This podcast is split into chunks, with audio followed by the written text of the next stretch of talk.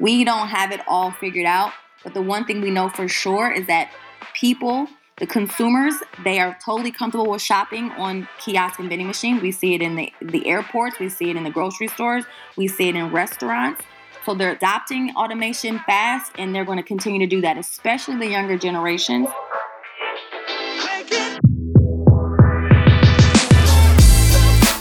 You're listening to Retail Remix, your inside access to candid conversations with the people shaping retail's future. Here's your host, Alicia Esposito. COVID has accelerated a lot of trends in retail, but I would argue the top one was contactless commerce. And you may be saying, well, that's a pretty big topic, Alicia. What exactly are you getting at? So, when I say contactless, I mean any sort of interaction that a consumer can have to receive a product and not have to interface with anyone, can do the browsing on their own, the scanning on their own, and simply walk out of the store or walk away. And one of the most exciting spaces within that umbrella is kiosks and vending machines. And they've been in the space for a while, make no mistake about it, but it seems like we're coming into this new era where brands as big as Procter and Gamble and even the smallest D2C brands are embracing them. That's why I wanted to sit down with Dawn Dixon, who is the founder of Popcom. Popcom was developed to provide digital intelligence, powerful insights to vending machines. And Dawn has some new details to share around their Pop Shop Local initiative, consumer insights around when, why, and how they want to engage with vending machines and what the opportunities are. So, if you're looking to expand upon your contactless commerce strategy or simply better connect the dots between your digital and physical engagement, this is a great conversation for you to get some new ideas. Dawn, thanks so much for uh, being on the show today. It's so great to have you. Thank you for having me. I'm super excited to share with you what I'm working on today. Yeah, and there is a lot going on. Before we dig deep into some of the latest things, I do want to zoom out a little bit because you have such an incredible career and experience of what I would call a serial entrepreneur, right? So, can you give our listeners a bit of a rundown of some of your ventures, and most of all, what you love about being a business builder because recently you were listed on the next 1000 from Forbes, which is a new list of entrepreneurs who are basically this next gen of business leader. Uh, this is how Forbes is positioning it. So I'd love to learn more about how you really got to where you are today. Yeah, and that was a great honor. It was really amazing to be picked in that group and recognized for my work since for such a long time uh, the market that I work in in automated retail was not really considered sexy and wasn't very attractive. So I've been an entrepreneur. This is my 20th year.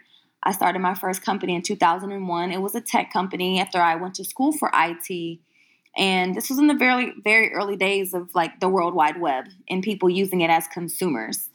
And I started my first company just out of a problem that I experienced, which all of my companies that I've started, I've started five, they were all from really something I experienced, a pain point, and I couldn't find a solution and decided to, to solve my own problem. So, with my first business, it was an online media site for events, entertainment, activities to do around the city because back then the only way to know what to do and where to go was by getting a flyer in your hand or reading the newspaper because there was no social media, there were no smartphones. So this was a really innovative business to have a website that listed events. It sounds very simple today, but back then it was like revolutionary. And that really made my career take off because I had a tech platform that was widely used, over 100,000 hits a month in my state, and it turned into a media outlet. So I was very connected with the city, the state, and then people coming around from across the country doing events in Columbus, Ohio, where I was based. And that really launched my career as an entrepreneur. So to have an early win definitely boosted my confidence to continue to start businesses and I've continued full time and my next company I started a consulting business in 2005 called D1 Consulting Group. It's still in business today and we started to work with businesses on digital marketing strategy in the early 2000s because I really wanted to teach people how to build email lists and grow online presence like I did in the early 2000s. That company has pivoted to consulting in many areas as marketing has evolved over the past 15 years. And now we focus primarily on equity crowdfunding, campaign development, strategy for raising capital in that way, and then the marketing plans to raise capital. And then I also do a lot of business coaching and speaking professionally under D1 Consulting Group. But also under D1 Consulting Group back then, in about 2010, I started working on events. And I worked with a lot of my clients as a consultant to help them get sponsorships for the events. In doing these events, I would see women wearing heels because typically women wear heels when they're dressed up. And I would see women their feet hurt, they would start to walk barefoot, they would have they would sit down, they couldn't last long in these heels. And I experienced that pain point myself. And I said, how can we help women to be able to enjoy their night? And my aha moment and my idea was to sell rollable ballet flats that are portable in vending machines that women could buy when their feet hurt and continue to keep their night going. And that idea was for a shoe product, but it was a very unique distribution channel. So we sold online and e commerce, but the vending machine was a very new idea for selling non traditional things that typically would be coffee, food, and soda. And that got me into the vending business as a retailer selling my own products and vending machines. Again, solving a pain point I experienced, but finding a new way to get the product direct to customer. That concept really took off and got me a lot of press and a lot of recognition for just being disruptive in distribution for a, a retail product which then led me into the vending industry to go deeper into how can I make these machines better? How can I make them smarter? How can I bring customers into my sales funnel? How can I really grow and scale this shoe vending machine business? And what I identified was that there was a lack of software technology in the vending industry that would allow me to have the same type of conversion and tools that I had in e commerce. And that led me to saying, okay, I'm going to start my own software business after spending years of looking for a solution that I couldn't find. I'm going to start my own software business, which is Popcom, to develop software to make vending machines smarter and really bring that e commerce experience of conversion calculation, lead generation, product suggestions, social sharing, and just engagement with customers. Bring that experience that we all get online and social media today, bring that into the physical brick and mortar environment and put it on vending machines so retailers can be smarter about their business decisions. But mainly it was for me. And so everything that I've done has been solving my own problem that I realized that there are greater groups of people that are experiencing these pain points that can really turn into scalable businesses. And and that's where I am today. I now have four businesses. I also started a restaurant along this path and I sold the restaurant, but I have four businesses that are that are still in business today. Incredible. And, and I love that every new initiative, every new company was built upon the user. And, and, in most cases, you were the target customer, right? So you're able to build sound business strategies based upon these questions or, or, these pain points. And I think the value prop of Popcom in particular is so fascinating because it was a very daunting pain point for quite a while for retailers that digital channels had so much insight, so much data, every click, every point of engagement on the back end, you have that clarity, right? But as soon as you would go into the store or engage with a kiosk or a vending machine, that was kind of like a blind spot, right? Like you don't know like how much people are engaging and this ultimately allows the brand or the retail, whoever's creating these experiences, to make more data driven decisions at a new channel. So you kind of touched on a little bit about why a solution like this was needed, which is fantastic. But I mean, how does this all work? Because you, as you noted in your last response, you get a lot of insight from this software. So, I mean, can you talk about like how all the pieces come together? Yeah, definitely. So, the first thing was really for me analyzing and thinking through how can we bring the e-commerce experience to brick and mortar in a, on a vending machine. And really what the driver is for understanding your e-commerce activity is the ip address. Is this knowing where that customer logged in from knowing how they're moving around your site the heat mapping seeing where they click seeing if they converted or not if they actually completed the purchase so that you can retarget them if they did not and say, hey, did you forget something in your cart or come back and check this out? And so I said, what is the equivalent of an IP address in the real world? And I really concluded it's the physical human being, it's the person. We are, when we're walking around the mall or walking around stores, we are the IP address. We are what we do, how, where we look, where we glance, what we touch, how long we spend. That's what we need to figure out. And so, luckily, by this time, facial recognition technology had evolved to where it was available for consumer companies. Remember, this technology was reserved for government agencies and law enforcement. It wasn't for people and businesses who are working B2C to really put this into the market. So I was really grateful when that technology was introduced to where now I remember I seen a company, Kairos, using face recognition at conferences to count the people that walk by the booth and measure how many times they glance and come into the booth. And I asked the founder of the company, Brian Brackeen, can I use this same technology on a vending machine? Can a vending machine, can we put this face recognition and count people that walk by, calculate when they look at the machine, and then when they actually walk up and how long they spend there, and then convert these numbers and create a conversion rate that we know how many people are shopping? And he was like, that's a brilliant idea. I think that's amazing. It's never been done, but let's try it. And so I work with him to create this, integrate his software and create this dashboard and platform that uses facial recognition technology outside of the vending machine, where we collect rather anonymous user data. So we're not, it's not walking by saying, this is Dawn Dixon in front of the machine. It's going to say, a female adult walked past the machine. She purchased or not. She spent two minutes in front of the machine. She clicked around these pages. She spent 15 seconds on this page. Her whole user journey was two minutes. Here's the email address, and now we can remarket and retarget that customer. If then we know that was a conversion or not. And so that's really the foundation of the technology. But then we added another camera on the top of the machine that counts the traffic that walks by overall to calculate the overall conversion rate of how the machine is performing, and then also deliver targeted content and product suggestions based on the demographic profile of the person standing in front of the machine. So, for an example, if a retailer wanted to target male seniors, senior citizens, when the, a male senior citizen walks up to the machine, a certain ad would trigger and deliver to that customer. A female teen could walk up right after that male senior, and the ad would switch to the ad that the retailer set.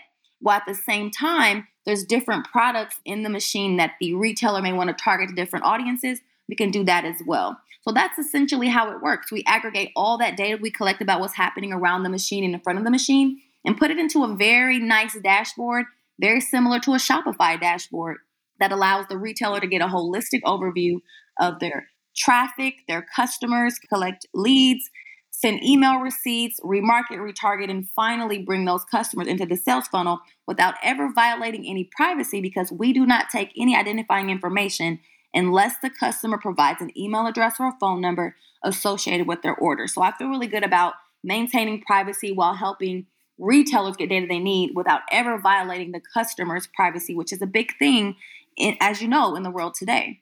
Yeah, it actually was going to be a follow up question that I was going to ask you, Dawn, because I know being able to personalize but in a compliant way is very important, but giving people the option to raise their hand, so to speak, whether that be to sign up for updates or, I mean, is there even an opportunity to like maybe even like log into accounts and then like that leads to a further opportunity to personalize even more at the individual level? So it's like, oh, welcome, Dawn. Like, so it's a bit more tailored, or is it typically like you go through the experience? and then you opt into that. Like I guess I'm trying to understand like how granular brands and, and retailers could possibly get through this experience if the consumer opts in, of yes, course. Once this consumer opts in for the first time, so their very first interaction, you won't know it's them until they give an email address or a phone number.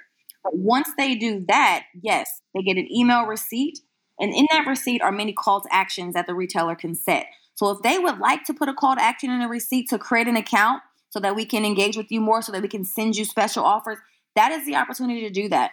From my studies, I learned that I think it's over over 85% open rate in retail receipts. It's actually the highest open rate of any retail emails is the receipt that you get. So the call to actions, the asks, the upsells, should always be put into that receipt. So that's where we give the retailers opportunity to do that.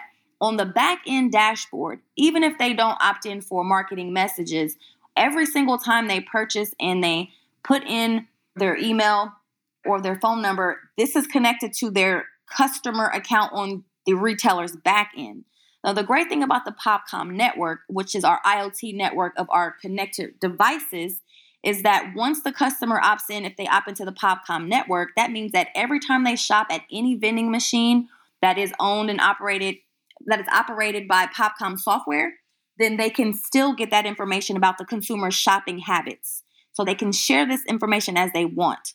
All the personal data, because we do have technology that allows retailers to verify identity for things like dispensing a regulated product like alcohol, cannabis, or tobacco. That's all stored on the blockchain and accessed through a QR code. It's a big picture vision. We imagine building in more things into that backend QR code where the customer can give access and be incentivized for sharing their data like if they want to share their purchasing habits or their preferences they can even go as far as finding a way to monetize that data down the road because they own all of their data on the blockchain. Amazing. So fascinating. So, with that, because you did kind of hint at a few different categories, a few different use cases, companies that could benefit from this type of technology, and we've seen very similar interest and excitement around vending machines and, and kiosks I feel like kiosks we've seen a lot more for omni-channel fulfillment type capabilities, vending machines for like impulse buys or urgent needs. I've seen some CPG brands and cosmetic brands doing some fascinating things and fun things too with vending machines. But obviously we're in a time of reinvention in a lot of ways and retailers are really trying to and brands too are trying to bolster their omni-channel strategies, find more ways to engage with their consumers and collect that data. Data is currency after all. Um, so would love your take on consumer interest as well as retailer interest. Like, are you seeing a nice intersection now in terms of how vending machines can help accelerate or improve omni-channel experiences? Definitely. We call our machine this is omni-channel in our marketing because that's exactly right. And I love to see all the use cases that have come to market in the past, let's say maybe five years, leading with the Amazon package lockers because people don't really realize those are vending machines. You're actually, the lockers are vending a product to you where you can pick it up. And so that really opened up people's minds to more possibilities besides getting a soda or a candy bar from vending machines. So we have seen a huge interest increase from retailers and then consumer mass adoption through channels like Amazon. And then even the face recognition when Instagram and Snapchat started using facial recognition for emojis, it normalized facial recognition and made people comfortable with face detection in general. It's on Facebook, it's everywhere. So these larger companies have normalized the technology that I needed to use to grow my business. We've been working on this since 2013, but the market just was not ready. They just they were resisting it. I heard many times from investors that this wasn't a good market and that vending was was not a good market and they couldn't see how it worked. But now retailers are seeing you can use kiosks to test new products that you want to try in the market. You can sell your best sellers on demand in places like airports or hotels. And you can use vending machines to order from them and to ship directly to yourself or order online and pick it up from a vending machine. So there's so many use cases for automated retail that it's just really booming in the past I'd say even two or three years.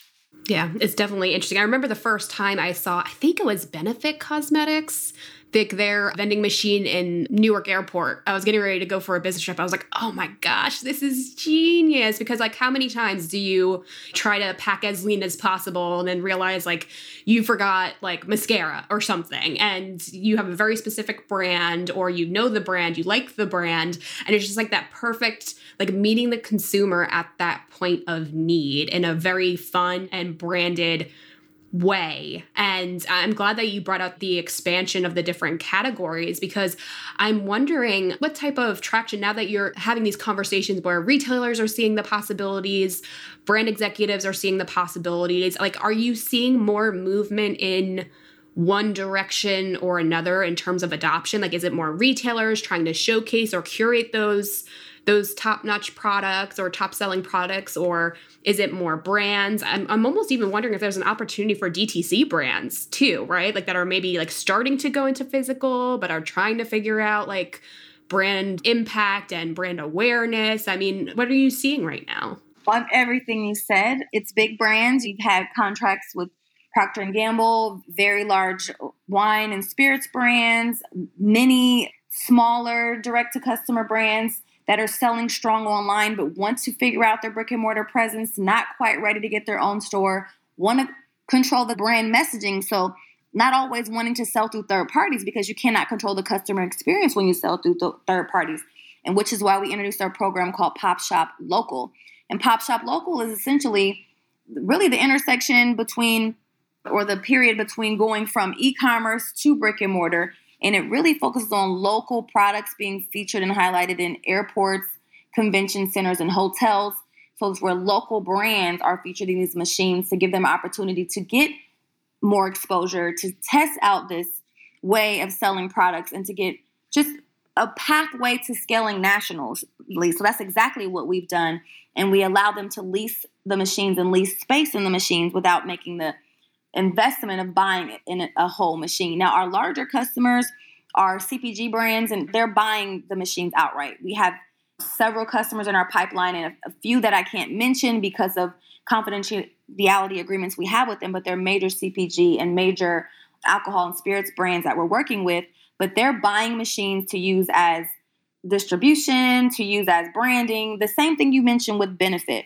I will say that Gower Smith and Zoom Systems, they have led the way in automated retail. He's really the person that laid the path for everything that every all of us are doing today when it comes to vending machines. And now he has Swyft. And those are the ones you see with Best Buy, Benefit Cosmetics, Uniqlo, CVS. All of these are that one company, and they only work with very large brands. So if you're a, a multi million dollar brand and you want to put millions into this strategy, that's a great company to work with. But Popcom we cater to people that to retailers that are not quite there yet. We t- cater to retailers that want to test it out, that want to do a pilot, and then determine if they can scale. So we have I have a great relationship with the Zoom Systems and Swyft team because really we can work together to bring more retailers into this. Take a small retailer and grow them to the level of a Benefit Cosmetics. And I think that those brands like Benefit have really demonstrated what can be done when you take a chance on something new. It's a very expensive thing to do to roll out in airports. But as you said, women need products on the go, and we all need products on the go. So I see as a combination of big brands and small brands, but really, vending machines are for virtually every product that you can imagine can be sold in an automated way. I love that collaboration that can be established because it's so funny how, how, much this tech and solution provider space has evolved. I mean, over the past few years, because I always felt like retail tech was always so like hyper competitive, right? And people were like, okay, like I'm in this corner, like our competitors are over there, and like we don't interface. And I know you made the point on that you're not necessarily direct competitors, but you are in the same space. So I love that you found a way to come together and focus first and foremost on helping the businesses grow and scale and, and hopefully like build a more long-term strategy and relationship built around vending machine. So I just wanted to point out that I love the perspective on that. I love that there's a partnership first strategy because I, think this is very, very much a space to watch. And, and I'm glad you brought up Pop Shop Local. So you kind of talked about the mission statement, what you hope to accomplish kind of at a high level. So I would love to get a bit of a briefing on where you guys are at in terms of pilots, expansion, because as of right now, I believe you guys have pilots going in AC Hotel, JW Marriott, possibly Virgin Hotel, right? I just want to make sure that I have a clear understanding of where this initiative is going because the mission, the opportunity to help these small and growing businesses scale is an important one right now, especially. So, where are you guys at right now? Definitely. Those retailers took such a big hit. I mean, all retail took a big hit when the onset of the lockdown happened, but the smaller businesses had the hardest time recovering, and those were our initial pipeline customers. And so we had to adjust our model to accommodate them. And everything we do is always with the customer in mind, which is why we did reach out to establish a relationship with Zoom and Swyft, which is the same company now, both founded by Gower Smith, to say, listen, we can be a pipeline to you. We can help these small businesses build up big and then scale and grow into airports all over the country and what you is what they do. And so what I've seen is a lot of venues like the hotels you named. These are hotels we have partnerships with that are have signed on to be a venue for us to put a pop shop. We're not yet placed in them. We have one machine in Polaris Mall in Columbus, Ohio right now selling Flat Out of Heels, which is the brand that I founded where this whole pain point came from.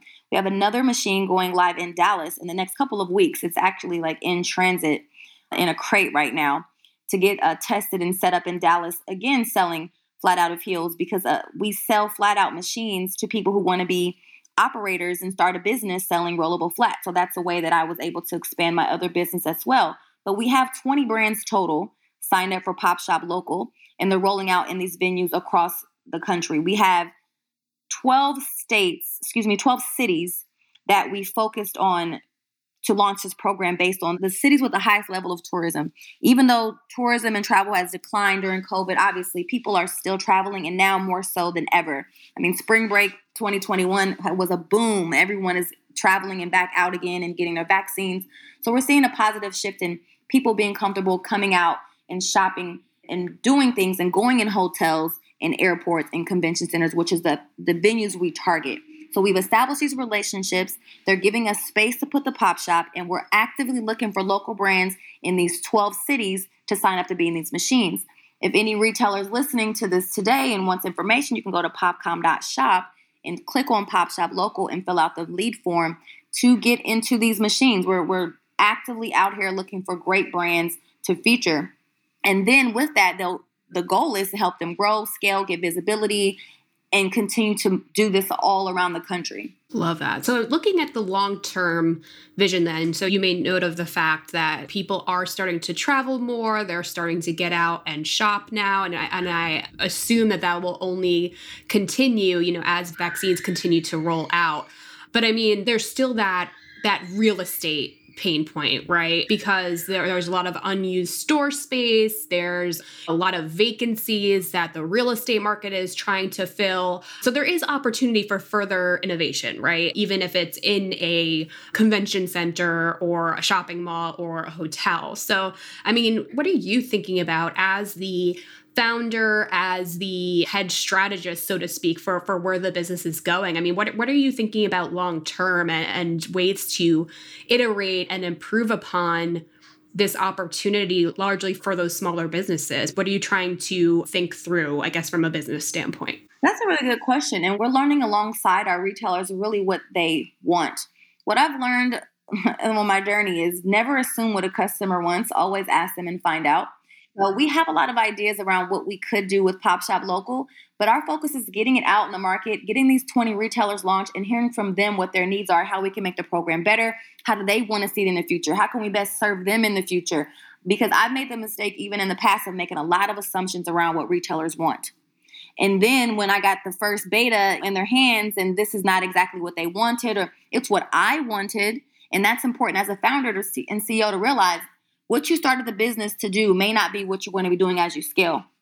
And my team really helped me come up with the Pop Shop local idea, focusing on local because we were really going doubling down on enterprise, which now we have a healthy balance of enterprise customers and the Pop Shop local small business customers. But our goal with this program is to scale them nationally and globally if they want to, if that's what they want. If they want to have, you know, their local products featured all over the country and ultimately get aligned with a CPG because as you know, these big brands like Procter and Gamble, they're comprised of acquisitions of many smaller brands. They're they're huge houses of brands.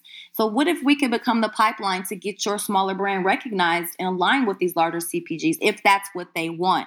So we really are doing a lot of customer discovery right now.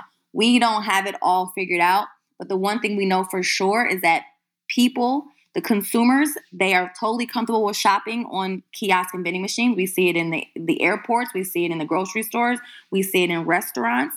So they're adopting automation fast and they're going to continue to do that, especially the younger generations. And we also know that retailers are looking to expand their omni-channel strategy. Retailers are looking for ways to deliver products where they can control the user, the customer experience, have less friction, where they can really get their generate leads because I talked to Procter and Gamble in depth and I'm thinking why do you guys want to do a vending machine? You're all over every store in America and you're all over the internet. And what they said was they don't have a P&G store.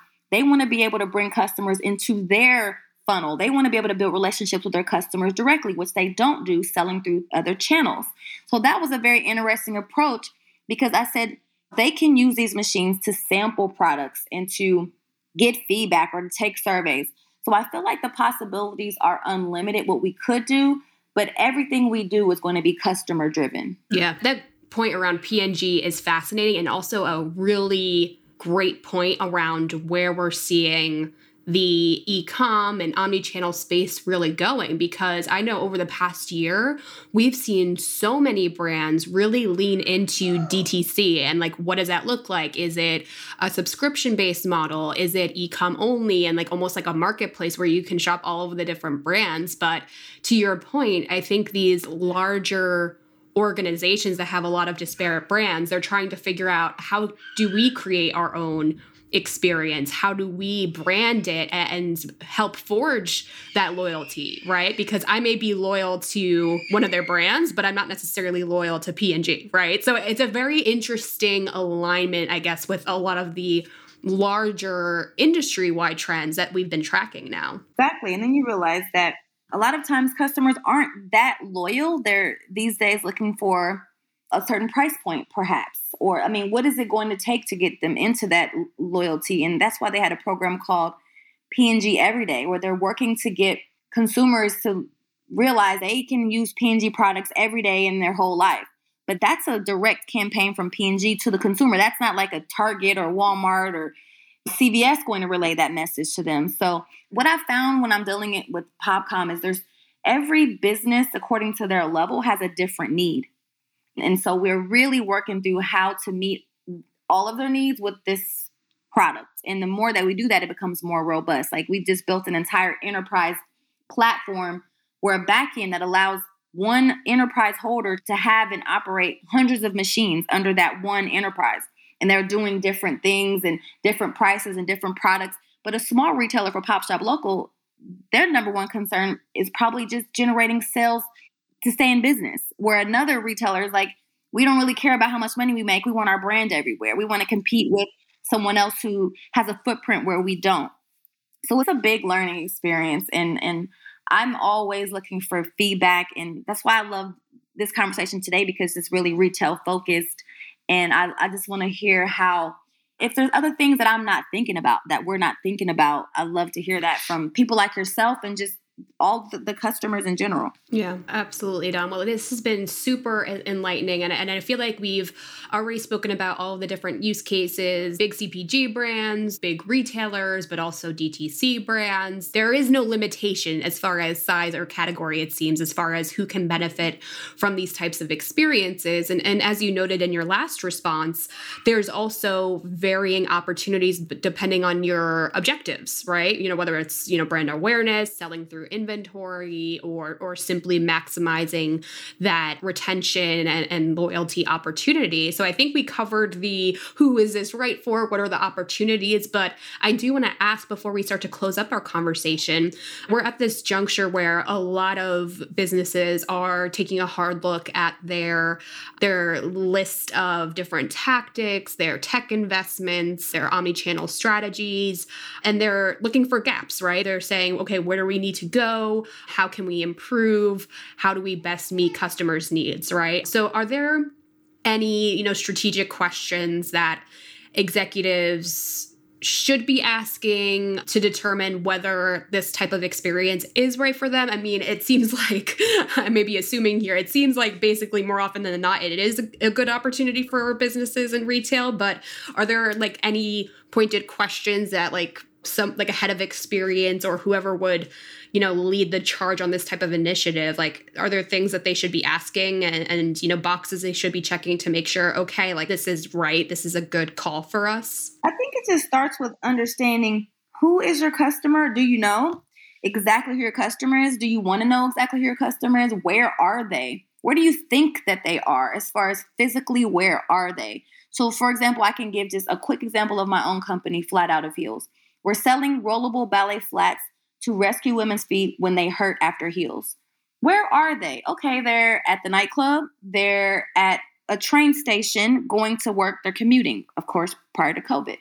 They're at the airport, they're at concerts.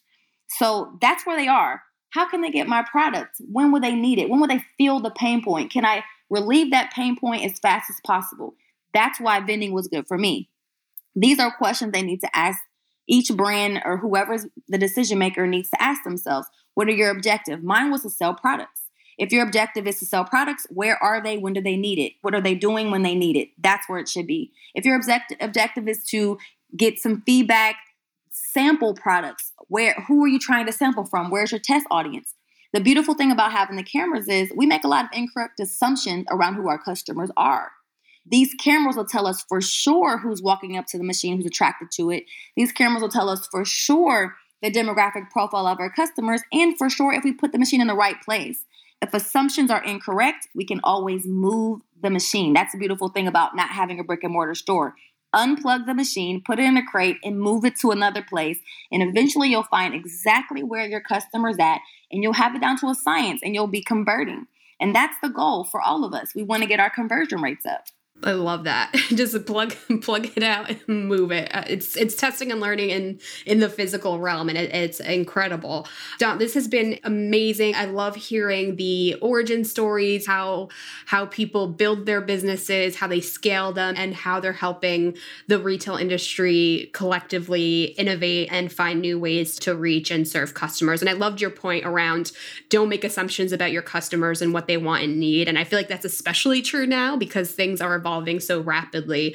Um, but before I let you go, I always like to close out when we talk about up and coming, cutting edge tech. I always love folks who are in the space to kind of make some bold predictions, I guess you could say. We, have talked about how this space has evolved and expanded over the past five years. But if you were to kind of look into your crystal ball, make some predictions around the future of contactless retail and kiosk based retail or vending machine retail specifically. Where do you think this opportunity will go? What do you think this new age customer experience will look like? I'm looking at the crystal ball that's really in front of us, and we're moving into an area of full automation led by the retailer giant Amazon. We're doing Amazon Go, we're doing package lockers, we're doing Prime, we're doing immediate delivery.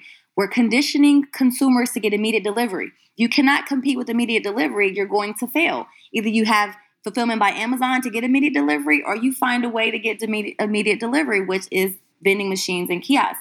Also, see customers just self serving in every way. We already see this when we're tagging our own bags at the airport. For me, that was shocking. I'm like, what do they do now? We're, we're putting our tickets and now we're tagging our own bags. Like, you know, so they're walking us into a place in our lives where we're really self serving and it's going to look a lot like China as far as the automation that's present, I say in the next five years.